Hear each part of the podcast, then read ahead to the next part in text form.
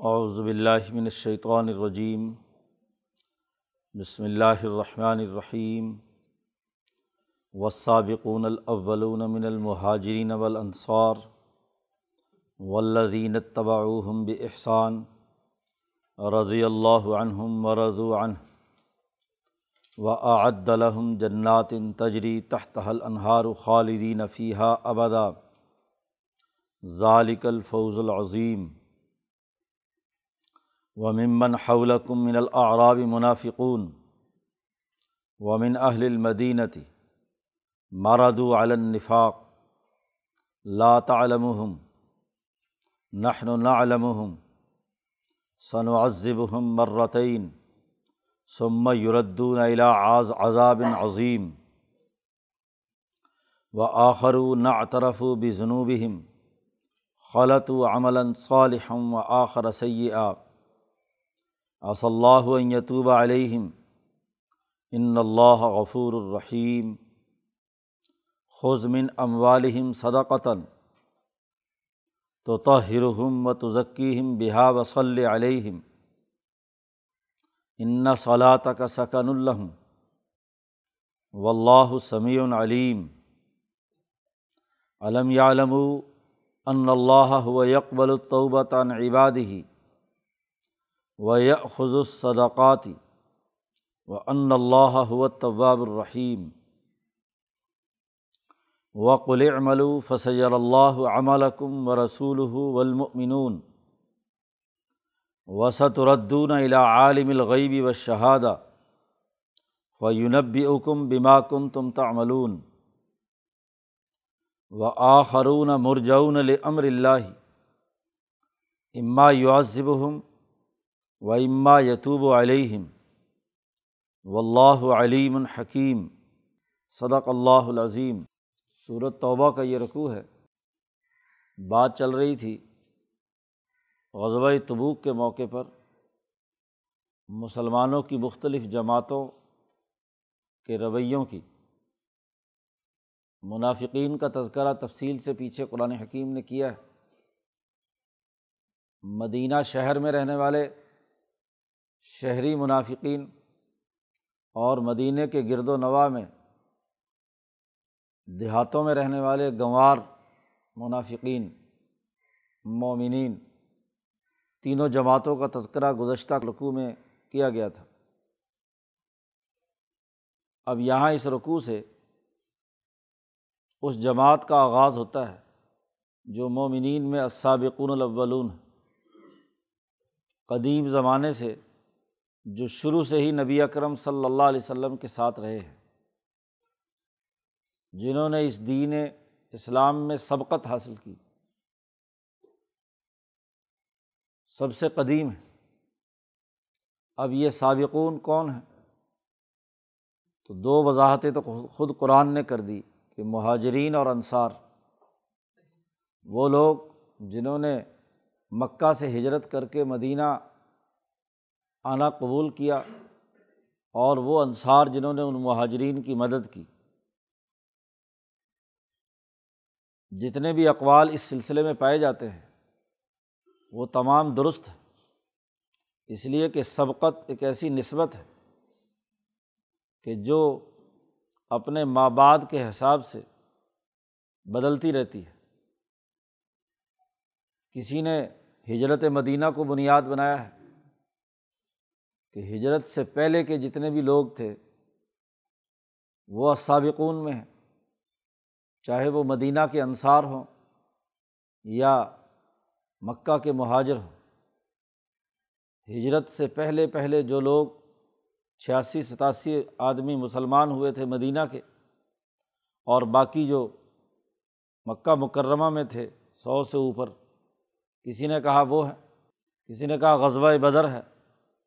اس سے پہلے پہلے جو ہو چکے، ان کے لیے رضا کا اعلان کسی نے صلاح ادیبیہ کسی نے فتح مکہ، بہرحال تمام اقوال اپنی جگہ پہ درست ہیں کہ ہر بعد والے کی نسبت سے پہلے والے سابق ہیں۔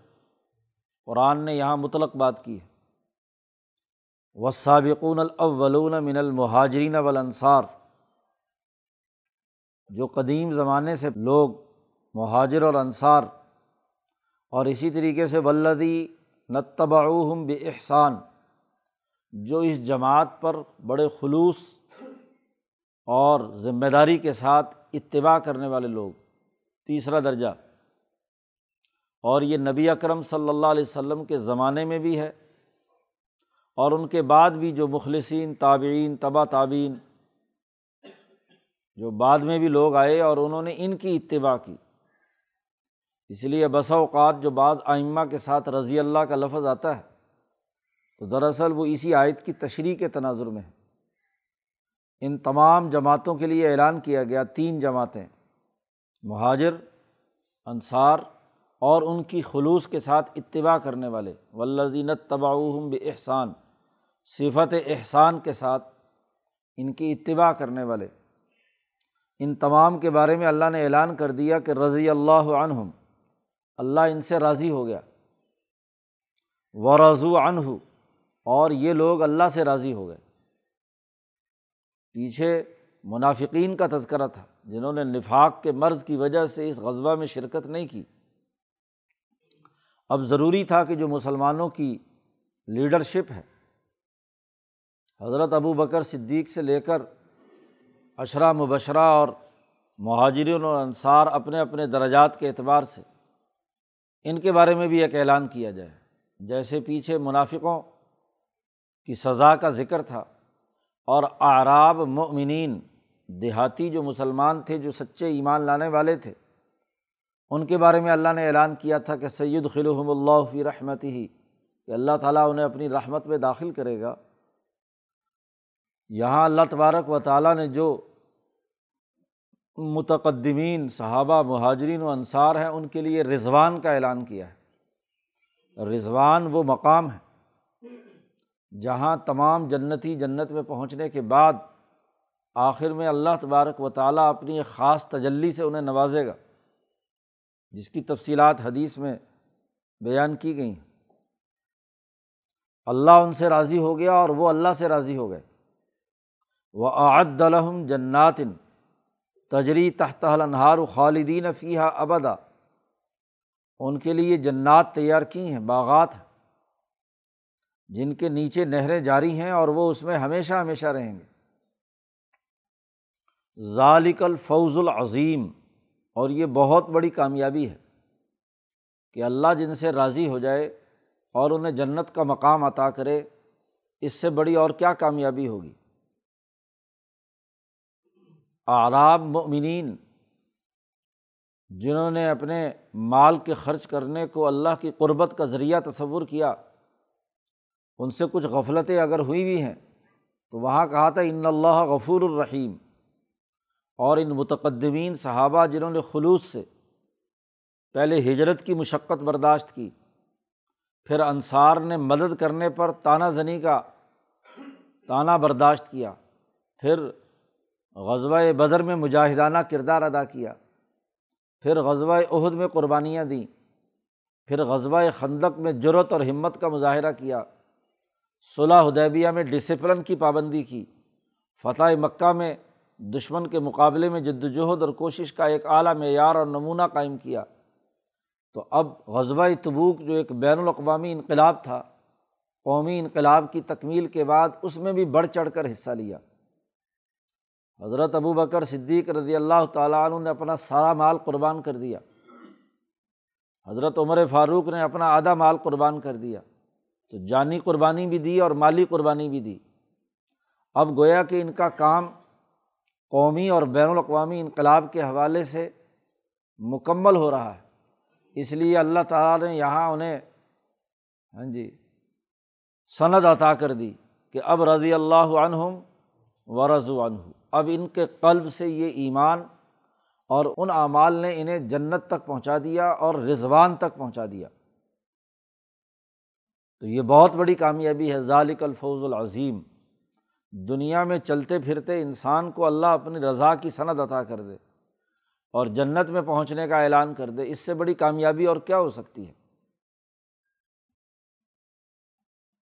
اب اس جماعت کا یہ اعلیٰ درجے کا اعلان کرنے کے بعد اصل تو لوگوں کے رویوں کی اصلاح ہے۔ جماعت کے اندر جو داخل لوگ ہو جاتے ہیں، سستی اور کاہلی اور خواہشات کی وجہ سے جو ان میں نفاق کا مرض پیدا ہوتا ہے، خرابی پیدا ہوتی ہے، نفاق عملی ہو یا نفاق عقیدے کا ہو، اس کو روکنا مقصود ہے۔ اس لیے اگلی آیت سے پھر منافقین ہی کا تذکرہ شروع ہو گیا۔ اس موقع پر مختلف پہلوؤں سے نفاق کے بہت سی شکلیں ظاہر ہوئی تھیں۔ اس لیے ہر بات کو اللہ نے کھول کر بیان کر دیا۔ قرآن حکیم کہتا ہے وہ ممن حول کم من العراب منافقون یہ جو مخلصین کی سچی قدیم جماعت ہے، مہاجرین و انصار کی، ان کے ارد گرد ایسے دیہاتی منافقین ہیں، من العرابی کہ جو منافق اور نہ صرف دیہاتیوں میں منافق ہیں، بلکہ ومن اہل المدینہ تھی شہریوں میں بھی بہت سے منافق ہیں۔ نفاق کے اس مرض کو پہچاننے کی ضرورت ہے۔ صرف یہ جو جماعت کی مرکزی قیادت ہے، یہ جو مہاجرین و انصار ہیں جن کی قربانیوں کی اعلیٰ ترین مثال انسانی تاریخ میں قائم ہوئی ہے، یہ جماعت اس کے لیے تو رضا کا اعلان ہے۔ لیکن ہر مرکزی جماعت کو جو گرد و پیش کے منافقین ہیں ان پر نظر رکھنی ہے۔ تو اس جماعت سے کہا جا رہا ہے حول کم تمہارے گرد و پیش میں، دیہات میں رہنے والے منافقین بھی ہیں۔ جو گنوار اور اجڑ ہے جہالت اور شدت کی وجہ سے بات انہیں سمجھ میں نہیں آتی ڈسپلن سمجھ میں نہیں آتا۔ ایک دیہات میں رہنے والا جب اسے کسی ڈسپلن کا پابند کیا جائے، تو اپنی جہالت اور موٹے پن کی وجہ سے اس کو وہ ڈسپلن کی بات سمجھ میں نہیں آتی۔ کہو ادھر جانا ہے، وہ جاتا ہے دوسری طرف۔ کیونکہ ہر وقت وہ جانوروں اور ڈنگروں کے ساتھ رہتا ہے۔ گائے، بیل، بھینس، اونٹ تو جانوروں والے رویے اس میں پیدا ہو جاتے ہیں۔ تو اس میں انسانی رویے جو ڈسپلن اور نظم و ضبط کے ہیں، ان میں کمی ہوتی ہے۔ تو نہ صرف دیہات میں منافقون ہیں، بلکہ ومن اہل المدینہ تھی مراد النفاق، شہر کے اندر بھی لوگ ہیں۔ شہری لوگ بھی ایسے ہیں کہ وہ بھی نفاق پر اڑے ہوئے ہیں۔ حالانکہ شہریت اور سویلائزیشن اور تمدن وہ تو تہذیب سکھاتی ہے۔ اس کے ذریعے سے انسان ڈسپلن میں آتا ہے۔ شہر میں رہنے والے لوگ ڈسپلنڈ ہونے چاہئیں۔ دیہاتیوں کو بارے میں کہا جا سکتا ہے کہ ان کو کوئی سکھانے والا نہیں ہے یا صحبت کا اثر ہے۔ لیکن جو شہر میں رہ رہے ہیں، جن کا ہر وقت انسانوں سے بہت زیادہ تعلق ہے۔ اور پھر دیہات میں تو اکا دکا دو چار آدمیوں کا ایک دوسرے سے تعلق ہوتا ہے۔ لیکن شہر میں تو ایک بہت بڑا اجتحام ہر وقت سڑکوں پر چلے تو وہاں محلوں میں رہے تو وہاں بازار میں جائے تو وہاں قدم قدم پر سینکڑوں ہزاروں انسانوں سے رابطہ ہوتا ہے۔ تو وہاں جب تک آپ ڈسپلن میں نہیں ہوں گے، کسی قاعدے ضابطے میں نہیں ہوں گے، دوسروں کی کا احترام اور دوسروں کے رویوں کے سلسلے میں آپ کے رویے درست نہیں ہوں گے، اس وقت تک تو شہر نہیں بس سکتا۔ سوسائٹی ترقی نہیں کرتی۔ لیکن یہ شہری عجیب لوگ ہیں کہ ان کو ہونا تو چاہیے تھا منظم، لیکن یہ مراد علن نفاق یہ نفاق پر اڑے ہوئے ہیں۔ بظاہر اپنے آپ کو ڈسپلن کا پابند کہیں گے۔ ظاہری طور پر بڑی خوش اخلاقی سے پیش آئیں گے۔ بہت اچھے طریقے سے۔ بظاہر جو قوانین جاری کیے گئے ہیں سڑک پر چلنے کے، گھروں میں رہنے کے، اس میں بڑے صاف ستھرے ہوں گے، کام کریں گے۔ لیکن دل میں منافقت ہوگی۔ دیہاتی کی منافقت کبھی چھپ نہیں سکتی۔ وہ اس کا نفاق ہو یا کچھ بھی ہو، وہ کھول کر بیان کر دیتا ہے۔ ادھر کا یا ادھر کا۔ زیادہ دیر اپنے بات کو چھپا نہیں سکتا۔ لیکن یہ جو شہری ہوتا ہے، اس کے اندر اپنے نفاق کو چھپا کر اس پر اڑے رہنے کی عادت ہوتی ہے۔ مرادو النفاق۔ دیہاتی کا اڑیل اور طریقے سے ہوتا ہے۔ دیہاتی اڑیل بہت عجیب طریقے سے ہوتا ہے اور شہری کا اڑیل ہونا اور طریقے سے۔ کہ ظاہری تمام ریکوائرمنٹ پورے کرے گا، کاغذات بھی درست ہوں گے ہاں جی بظاہر عمل بھی صحیح ہوگا، لیکن اسی کے اندر سے چھری چلائی ہوئی ہوگی۔ وہیں سے کیا ہے، اس قانون کو توڑا گیا ہوگا۔ اس میں سے چور راستہ نکالا گیا ہوگا۔ تو اس کے لیے قرآن نے بڑا اہم جملہ بولا مرادو النفاق۔ یہ نفاق پر اڑے ہوئے ہیں۔ اتنی تمام چیزیں دیکھنے کے باوجود بھی ان کے دلوں سے نفاق نہیں جا رہا۔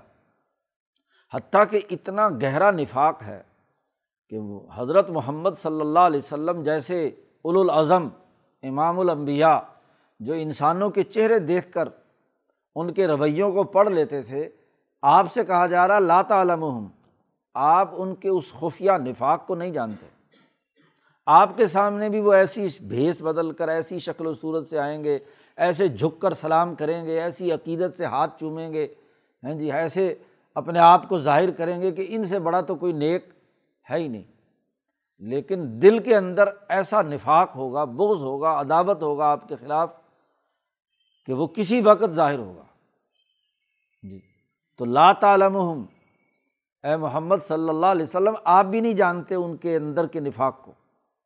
شہریوں کی سب سے بڑی خرابی یہی ہے کہ جب وہ منافق بنتے ہیں تو ان کا نفاق نبی بھی نہیں پہچان سکتا۔ لا تعلم نحن نعلم ہم جانتے ہیں۔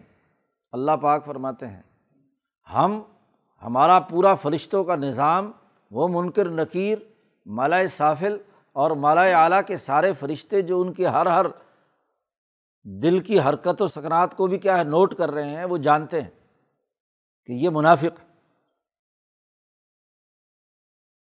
نبی اکرم صلی اللہ علیہ وسلم کو آخر میں ان تمام منافقین کا بتلا دیا گیا تھا۔ اور اس پر قرآن پاک نے کہا سن عذب ہم مرتعینی ان کو ہم دو مرتبہ عذاب دیں گے۔ ایک تو دنیا میں عذاب دیا گیا۔ حضور صلی اللہ علیہ وسلم نے ایک جمعے کے دن جب پوری مسجد نبوی اور باہر تک مجمع بھرا ہوا تھا، آپ صلی اللہ علیہ وسلم کو بتلا دیا گیا کہ یہ تمہارے مجمعے میں جو بیٹھے ہوئے لوگ ہیں، فلاں فلاں فلاں فلاں فلاں منافق ہے آپ صلی اللہ علیہ وسلم نے جمعے میں نام لے کر، او فلاں اٹھ جا، اخرج ان کا منافق نکل جاؤ اس مجمعے میں سے۔ چھتیس آدمیوں کے نام گنوائے۔ جمعے کے خطبے میں چھتیس آدمیوں کے نام گنوا کر ہر ایک کا نام لے کر کہا کہ اٹھو اور نکل جاؤ۔ تو منافق ہو۔ تو بڑی رسوائی اور ذلت ہوئی۔ یہ پہلا عذاب ہے۔ اس سے بڑی رسوائی کیا ہو؟ کہ ایک آدمی مجمع عام میں اس کی بےزتی کر کے اس کو اٹھا دیا جائے اپنی مجلس میں سے۔ تو یہ پہلا عذاب ہے۔ پھر موت کے بعد عذاب قبر ہے۔ یہ دو عذاب ہے اور ایک پھر تیسرا عذاب بیان کیا۔ سما یوردون الا عذاب عظیم۔ پھر ان کو لوٹایا جائے گا ایک دردناک عذاب جہنم کی طرف۔ تو جہنم کے عذاب سے پہلے دو عذاب تھے۔ دنیا کی ذلت اور رسوائی اور قبر کا عذاب۔ کہ نبی سے نفاق کا معاملہ کر رہے ہیں۔ امام الانبیاء کو دھوکہ دینا چاہتے ہیں۔ جماعت کے اندر گھس کر جماعت کی خرابی کا ذریعہ بن رہے ہیں۔ اس لیے نبی اکرم صلی اللہ علیہ وسلم نے بالکل آخر میں جب ان کا نفاق اور کفر کھل کر سامنے آ گیا۔ اگر نبی اکرم صلی اللہ علیہ وسلم یہ کام پہلے کرتے، جماعت کو منافقوں سے صاف کرنے کا، تو ان کے اس مخلص مسلمانوں میں سے بھی کچھ نیک لوگ ہوتے ہیں جو کسی کے اچھے کام کو دیکھ کر سمجھتے ہیں کہ بھائی یہ تو بڑا کام کرنے والا آدمی تھا اس کے ساتھ لگے رہتے ہیں۔ لیکن جب ان کا نفاق کھل کر سب کے سامنے آ گیا وہ جو ہزاروں کا مجمع جمعے میں موجود تھا، ان سب کو معلوم تھا کہ ان کی عادتیں ایسی ہیں۔ تو کسی مخلص مسلمان نے جانا قبول نہیں کیا۔ اس سے پہلے نکالتے تو بہت سارے نیک لوگ بھی ساتھ چلے جاتے۔ اس لیے جب بالکل واضح ہو گیا، اب کھڑے ہو کر حضور نے اعلان کر دیا کہ اخرج ان کا منافق فلاں فلاں فلاں فلاں فلاں۔ تو ان کے لیے تو یہ عذاب ہے، شہریوں میں سے ہوں یا دیہاتیوں میں سے۔ جو بھی نفاق پر اڑے ہوئے ہیں، ان کو ہم دو دفعہ عذاب دیں گے۔ دنیا کی ذلت اور رسوائی کا بھی اور عذاب قبر کا بھی۔ اور پھر تیسرا عذاب جو ہے، وہ جہنم کا بھی دے دیں۔ سابقون الاولون کے بعد نفاق پر اعلیٰ ترین منافقت پر اڑنے والے لوگوں کے بارے میں تو یہ حکم سنایا۔ غزوہ تبوک کے موقع پر جن کا نفاق کھل کر سامنے آ گیا تھا، اس کے بعد دوسری جماعت کا تذکرہ ہے۔ ایک اور جماعت بھی ہے مسلمانوں کی، کہ جو غزوہ تبوک میں شریک نہیں ہوئے۔ ان منافقین کے چکر میں یا اپنے کسی معاملات کے چکر میں، ابو البابا جیسے۔ اب یہ لوگ جو ہیں، جب حضور صلی اللہ علیہ وسلم تبوک کے لیے چلے گئے تبوک پہنچ گئے۔ تو رہ تو پیچھے گئے حضور سے۔ لیکن بعد میں انہیں احساس ہوا کہ ہم نے بہت بڑی غلطی کی ہے۔ نفاق کے جرم کر لینے کے بعد ان کو یہ احساس ہوا کہ بہت بڑی غلطی کی ہے۔ اب جیسے ہی انہیں پتہ چلا کہ حضور اقدس صلی اللہ علیہ وسلم واپس تشریف لا رہے ہیں مدینہ میں، تو اب ان پر خوف طاری ہوا کہ ہم حضور کا سامنا کس منہ سے کریں گے۔ تو یہ تین چار افراد تھے، انہوں نے اپنے آپ کو مسجد نبوی کے ستون کے ساتھ باندھ لیا کہ ہم سے بہت بڑا پاپ ہوا ہے، جرم ہوا ہے، حضور کی خلاف ورزی کی ہے، تو ہم جب تک حضور اپنے ہاتھ سے نہیں کھولیں گے تو ہم یہیں بند رہیں گے۔ اپنے آپ کو بندھوا لیا اور اللہ سے توبہ، استغفار، نبی اکرم صلی اللہ علیہ وسلم سے بھی۔ تو نبی نے کہا کہ میں تو اس وقت تک نہیں کھولوں گا جب تک مجھے اللہ اجازت نہیں دے گا۔ جرم تم نے کیا ہے۔ جرم کی سزا ہونی چاہیے۔ تمہاری توبہ اگر قبول کرے گا تو اللہ کرے گا۔ اللہ مجھے حکم دے گا تو میں کھول دوں گا، ورنہ تو بندے رہنا۔ ان کے لیے یہ آیت نازل ہوئی۔ وہ آخر نہ اطرف بے جنوبی ہم بعض لوگ وہ ہیں جنہوں نے اپنے گناہوں کا اعتراف کیا۔ غلطی ہو گئی۔ غلطی کرنا جرم نہیں ہے۔ غلطی انسانوں سے ہوتی ہے۔ لیکن غلطی کرنے کے بعد غلطی پر اصرار کرنا یہ جرم ان لوگوں سے غلطی ہوئی، شیطان کے بہکانے سے، منافقین کے چکر سے، کسی بھی طریقے سے۔ لیکن انہوں نے اپنے گناہوں کا اعتراف کر لیا۔ خلط و عمل صالحم و آخر سیاح یہ ایسے لوگ ہیں کہ جنہوں نے اچھے اعمال بھی کیے تھے۔ اس سے پہلے کی غزوات میں شریک ہوئے۔ مخلص مسلمان تھے، بڑے نیک کام کیے۔ جی غزوہ عہد میں، اس کے بعد احزاب میں، فتح مکہ میں ہر جگہ جوہر دکھائے اپنے۔ لیکن اس موقع پہ غلطی ہو گئی کہ غزبۂ تبوک میں وہ کسی وجہ سے شریک نہیں ہو سکے۔ تو عملاً صالحن و آخرا سیاح اور دوسرا گناہ بھی کر لیا۔ تو گناہ اور اچھے اعمال آپس میں مکس ہو گئے۔ خالت انہوں نے ملا لیے۔ اور پھر جو گناہ کیا تھا اس پر اللہ سے توبہ کی، اپنے جرم کا اعتراف کر لیا۔ تو اللہ نے کہا اص اللہ یتوبہ علیہم۔ قریب ہے کہ اللہ تعالیٰ ان کی توبہ معاف کر دے، توبہ قبول کر لے، ان کو معاف کر دے۔ ان اللہ غفور الرحیم۔ بے شک اللہ پاک معاف کرنے والا ہے، رحم کرنے والا ہے۔ یہ آیت نازل ہوئی تو اللہ کے اس حکم کے بعد نبی اکرم صلی اللہ علیہ وسلم نے ان کو رسیاں کھولیں اور ان کو آزاد کر دیا۔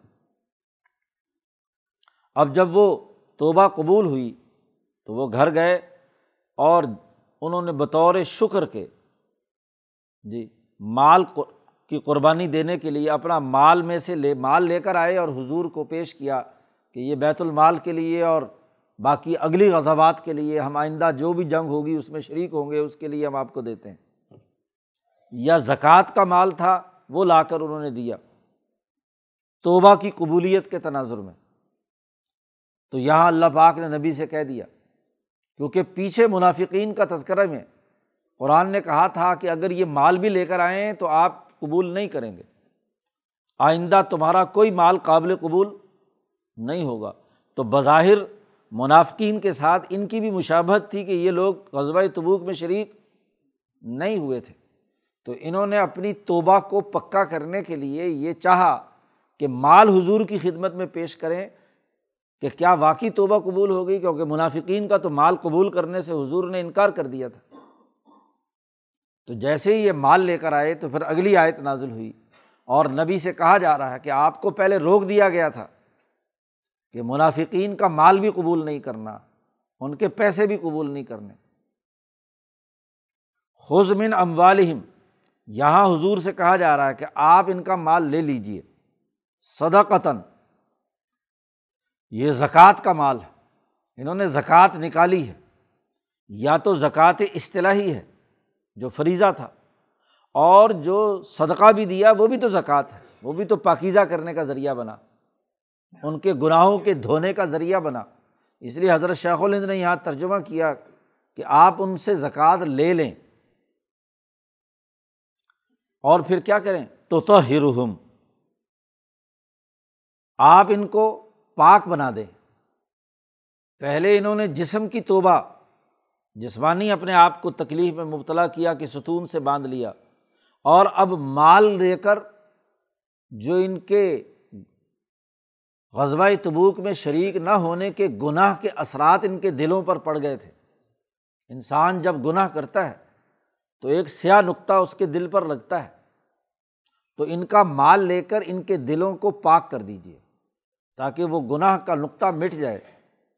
و تزکی ہم ان کا تزکیہ کریں، ان کے دل کی صفائی کریں۔ دل کی صفائی دو ہی واسطوں سے ہو سکتی ہے۔ یا تو جسم اور ارادے سے مجاہدہ کرے، یا اپنی محنت اور مشقت سے کمائے ہوئے مال کو خرچ کرے اللہ کے راستے میں۔ انسانیت کے فائدے کے لیے۔ جہاں جہاں بھی انسان اپنی جان اور مال خرچ کرتا ہے، وہاں وہاں اسے، اس کے اندر پاکیزگی پیدا ہوتی ہے۔ تو دو باتیں کہیں تو ہم پاک کر دیں آپ ان کو و تو ہم ان کا تزکیہ کر کے ان کو بابرکت بنا دیں۔ اور تیسرا ایک اور حکم دیا نبی اکرم صلی اللہ علیہ وسلم کو کہ وصلی علیہم، ان پر دعا کریں۔ دعا کریں۔ جماعت کے لیڈر پر لازمی ہے کہ جو جماعت کے اجتماعی مفاد کے لیے فنڈز اور پیسے دیتا ہے تو تین کام کرے وہ۔ اس کے لیے دعا کرے۔ اس کے لیے کیا ہے؟ پاکیزہ اور تزکیہ بنانے، اس کے دل کو پاک بنانے کی طرف کے لیے اپنی توجہ ڈالے۔ اور ان کے مال کو قبول کر لے تاکہ دل ان کے پاک ہو جائیں تین باتوں کا یہاں نبی اکرم صلی اللہ علیہ وسلم کو حکم دیا گیا ہے۔ کیوں؟ ان صلاح کا سکن اللہ آپ کی دعا ان کے حق میں ان کو اطمینان اور سکون دے گی۔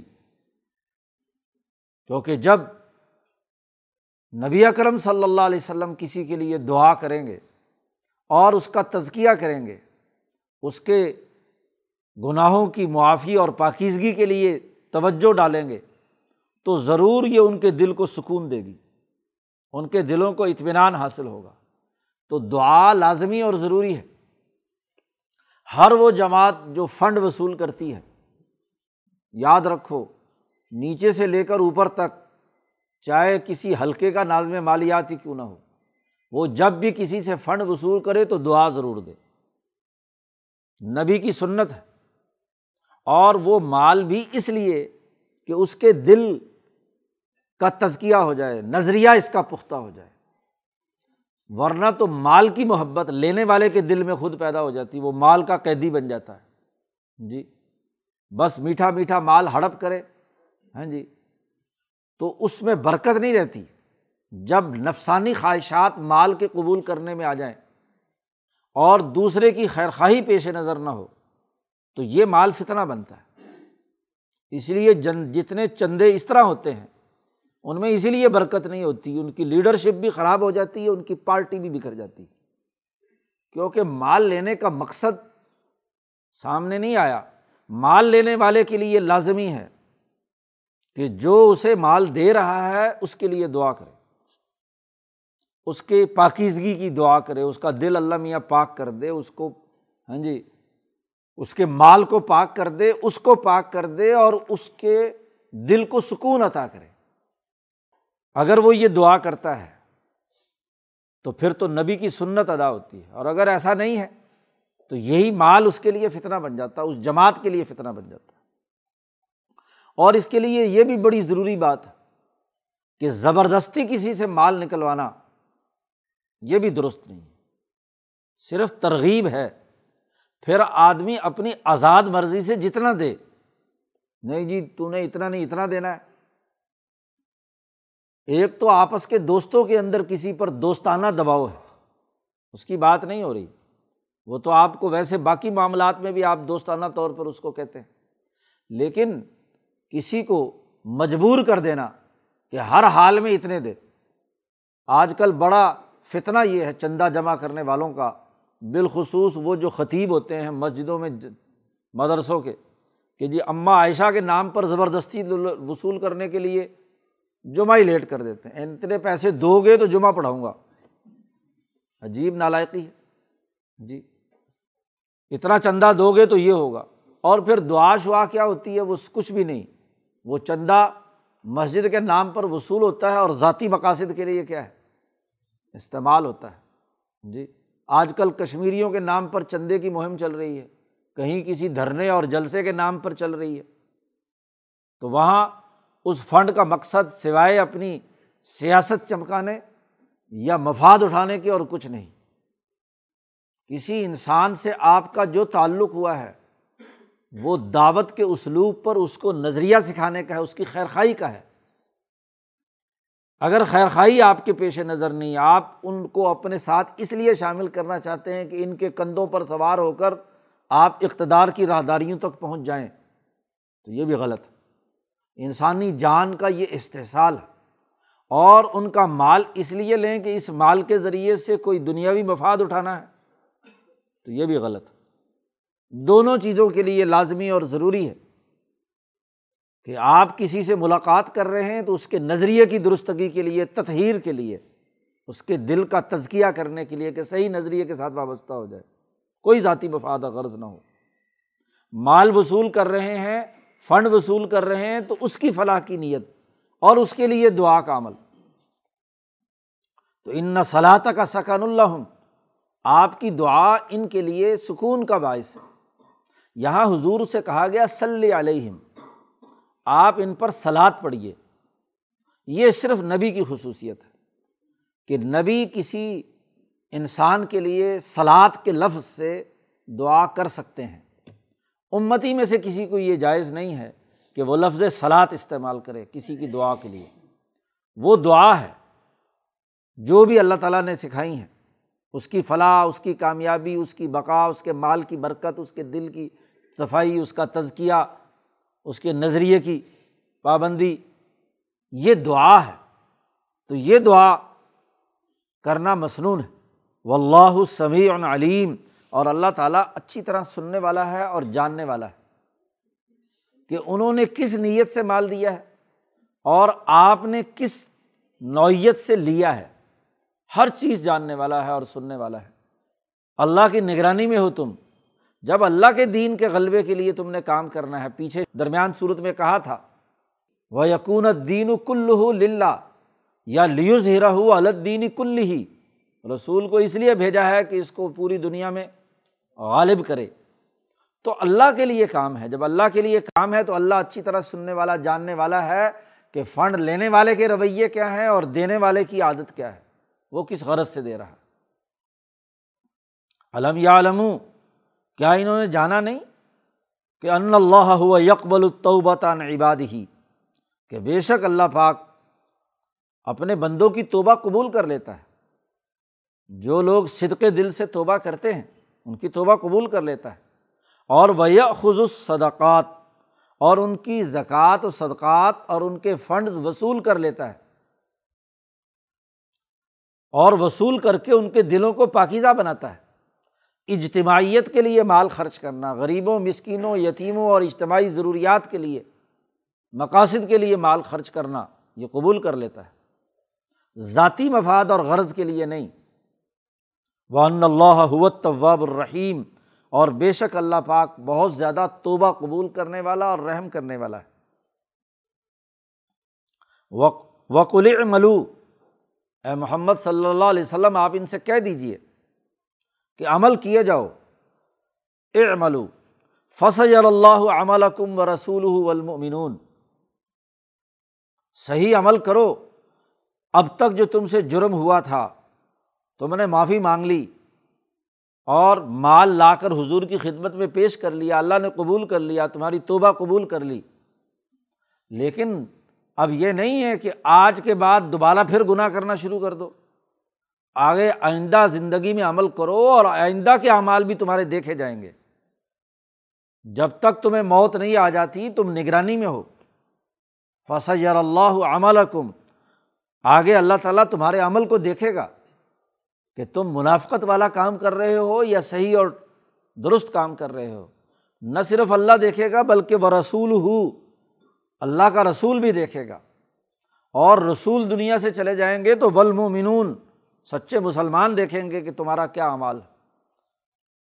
خلفۂ راشدین تمہارا مشاہدہ کریں گے، کیونکہ جو آدمی ایک دفعہ غلطی کر چکا ہو، اس کی نگرانی سخت کرنی پڑتی ہے۔ جو آدمی صحیح اور درست کام کر رہا ہے، تو آپ اس پر اعتماد کر کے کام اس کے سفرد کر دیتے، نگرانی کی ضرورت نہیں ہوتی۔ آپ کو پتہ ہے کہ اس کی عادت ہے کہ غلطی نہیں کرتا، آئندہ یہ کام کیا کرے گا؟ تو آپ اس پر اعتماد کرتے ہیں، نگرانی کی ضرورت نہیں، کوئی نگران بٹھانے کی ضرورت نہیں۔ لیکن جو آدمی غلطیاں کر رہا ہو جی اب اتنے عمل کیے پہلے نیکی کے اور پھر تبو کے موقع پہ غلطی کی، تو ایسے غلط کار لوگوں پر نگران بٹھانے پڑتے ہیں۔ ان کا کوئی نہ کوئی ہیڈ بنانا پڑتا ہے جو ان کو دیکھے کہ یہ کیا کام کر رہے ہیں۔ غلطی تو نہیں کر رہے، سستی تو نہیں کر رہے، تو اس لیے اللہ بھی دیکھے گا۔ اس کا رسول بھی دیکھے گا اور مومنین بھی تمہارے اعمال کا آئندہ جائزہ لیں گے۔ وسط الدون عالم الغیبی و شہادہ اور پھر عنقریب تم لوٹائے جاؤ گے۔ اس اللہ کی ذات کی طرف جو عالم الغیب، غیب کو بھی جانتا ہے اور حاضر کو بھی جانتا ہے۔ اور پھر تمہیں بتلائے گا جو تم عمل کرتے رہے ہو۔ اب ایک جماعت منافقین کی یہ تھی۔ پہلی جماعت منافقین کی وہ تھی جو نفاق پر اڑے ہوئے تھے، ان کے لیے تو سخت سزا کا ذکر ہے۔ دوسری مسلمانوں میں وہ جماعت تھی کہ جن سے غلطی ہو گئی اور انہوں نے توبہ کر لی۔ مال بھی دیا اور جانی قربانی بھی دی، حضور نے انہیں رہا کر دیا۔ ایک تیسری جماعت بھی مسلمانوں میں تھی، جو منافقین میں تو نہیں تھی، مخلص مسلمانوں کی تھی۔ وہ تین آدمی تھے جن کا تفصیلی قصہ اگلے رقوع میں آ رہا ہے۔ اس کا قرآن نے یہاں تذکرہ کر دیا۔ وہ آخرون مرجون علی امر اللہ۔ یہ ابو البابا وغیرہ ان لوگوں نے تو آ کر اپنے آپ کو ستون سے باندھ کر توبہ کی۔ اور یہ تین آدمی جو پیچھے رہ گئے تھے کاب ابن مالک، ہلال ابن امیہ اور ایک تیسرے صحابی بھی تھے، مرارہ ابن ربی جی، یہ تین آدمی جو ہیں، یہ پیچھے رہ گئے تھے۔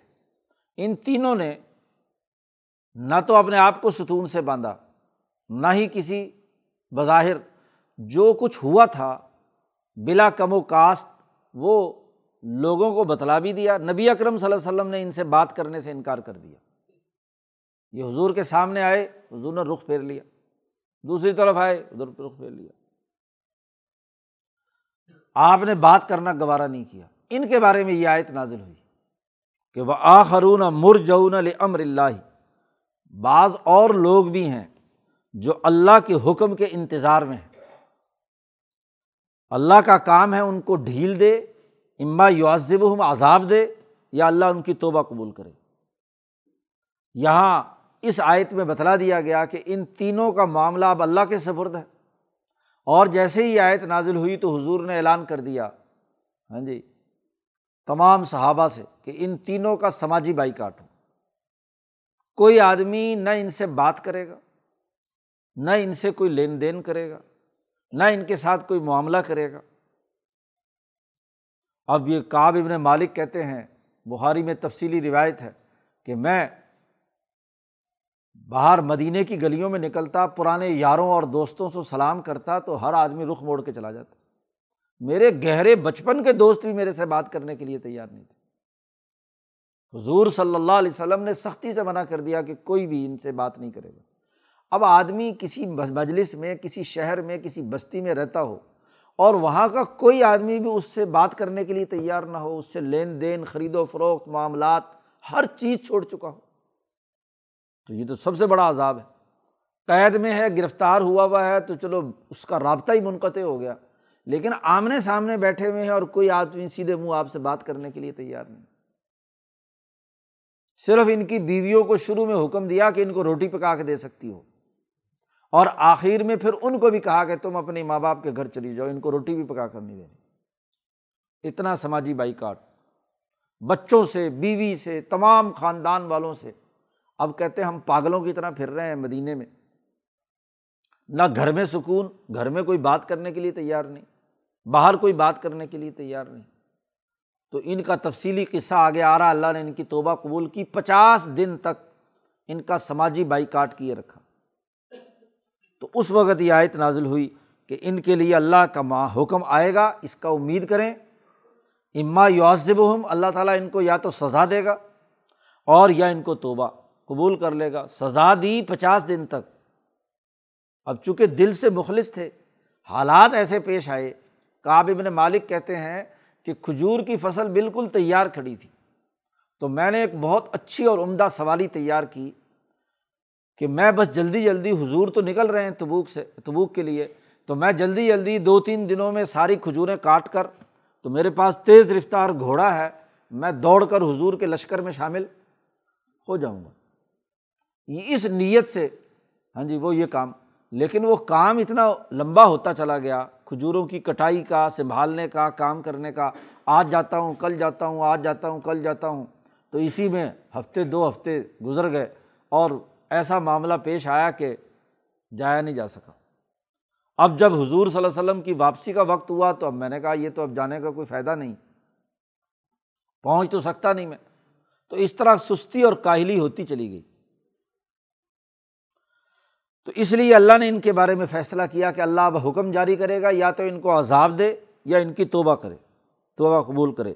و اللہ علیم الحکیم اللہ تعالیٰ خوب جاننے والا ہے اور حکمت والا ہے۔ ان کو کیوں لٹکا لیا درمیان میں؟ اس میں بھی ایک حکمت ڈسپلن توڑنے کی سزا ہے کہ تم نے اجتماعی ڈسپلن توڑا، پارٹی سے الگ رہے، تو اب تمہیں کچھ عرصہ الگ رکھ کر دکھانا ہے کہ الگ رہنا کتنا مصیبت والا ہوتا ہے۔ سماج سے کٹ کر رہنا کتنی مصیبت کی بات ہے۔ جی کوئی آدمی گفتگو نہ کرے، کوئی بات چیت نہ کرے، کتنا تکلیف دہ ہے۔ تو تم جب ایک اجتماعیت سے فائدہ اٹھا رہے ہو اور ایک اجتماعیت کے اندر رہ کر اپنی روحانی، جسمانی اور سیاسی اور معاشی ترقی کر رہے ہو، تو اس جماعت کا تم پر حق ہے کہ تم اس جماعت کے ساتھ نکلتے جب وہ بین الاقوامی انقلاب کے لیے وضبۂ تبوک میں جا رہی تھی۔ اب تم اس سے علیحدہ رہے ہو، تو اب سزا بھگتو۔ جتنے دن تقریباً جی سفر میں جانے میں لگے، اتنے ہی دن تقریباً ان کو کیا سزا دی گئی۔ اتنے دن ان کا بائیکاٹ کیا گیا تاکہ ان کی جو اجتماعیت کا پتہ چلے کہ آدمی جس اجتماعیت میں رہتا ہے، اس کے کیا فوائد ہیں، اس کی اجتماعی تقاضوں کو کیسے پورا کرنا ہے۔ یاد رکھو، انسان جس معاشرت میں، جس اجتماع میں رہتا ہو، اس کا حق ادا کرنا، اس کا شکر ادا کرنا ضروری ہے۔ نبی اکرم صلی اللہ علیہ وسلم نے مردوں کے سامنے خطبہ دیا اور پھر عورتوں کی طرف چلے گئے عید الفطر میں۔ اور حضور کا خیال تھا کہ ان تک آواز نہیں پہنچی ہوگی۔ تو وہاں جا کر آپ نے خطبہ دیا اور وہاں عورتوں کو مخاطب کرتے ہوئے کہا کہ میں نے تمہارے بارے میں جہنم میں دیکھا ہے کہ جہنم میں کثرت سے تم ہوگی۔ تم جہنم میں کثرت سے جاؤ گی تو عورتوں نے حضور سے پوچھا کہ کیا وجہ ہے؟ کیوں جا حضور صلی اللہ علیہ وسلم نے فرمایا، اس کی وجہ یہ ہے کہ تم تک فرن العشیر، تم اپنے خاندان کی ناشکری کرتی ہو۔ عورتوں کا سب سے بڑا مسئلہ یہ ہے کہ یہ ناشکری کرتی ہیں۔ جس گھر میں رہ رہی ہیں، جس خامند اور جن بچوں کے ساتھ ہیں، جن ماں باپ کے ساتھ ہیں۔ اب جنہوں نے تحفظ دیا ہے، جنہوں نے تمام وسائل انہیں دیے ہیں، پھر بھی بات بات پر ناشکری کرتی ہو۔ عورتوں نے پوچھا، کیسے؟ حضور نے فرمایا کہ اگر کوئی شوہر اپنی بیوی کے تمام مطالبات پورے کرے اور ایک دفعہ اس کو اس کی مرضی کی بات نہ کرے، اس کو سوٹ لا کر نہ دے، اس کو کوئی اور کام نہ کرے، تو کیا کہتی ہیں؟ میں نے تو اس گھر میں آ کر سکون ہی نہیں پایا کبھی۔ یہ جملہ خود حضور صلی اللہ علیہ وسلم نے ان عورتوں سے کہا کہ ہمیشہ یہ کہیں گی پچھلے کیے کرائے پر سارے پہ پانی پھیر دیں گی جی صرف ایک دفعہ ان کی بات نہ مانو۔ جی ان کی مرضی کی کوئی کام نہ کرو، ان کو کوئی چیز لا کر نہ دو۔ تو پورے پر کیا ہے؟ کفران نعمت۔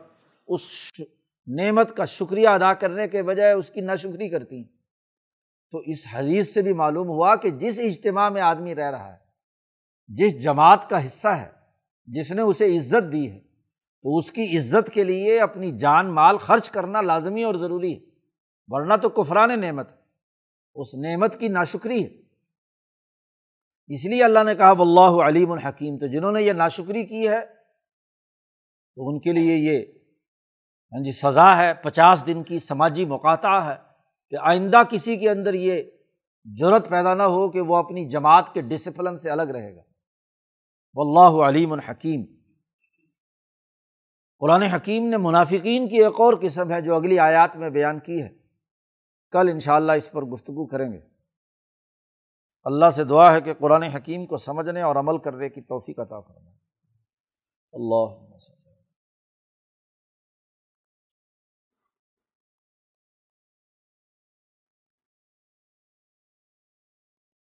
اجمائن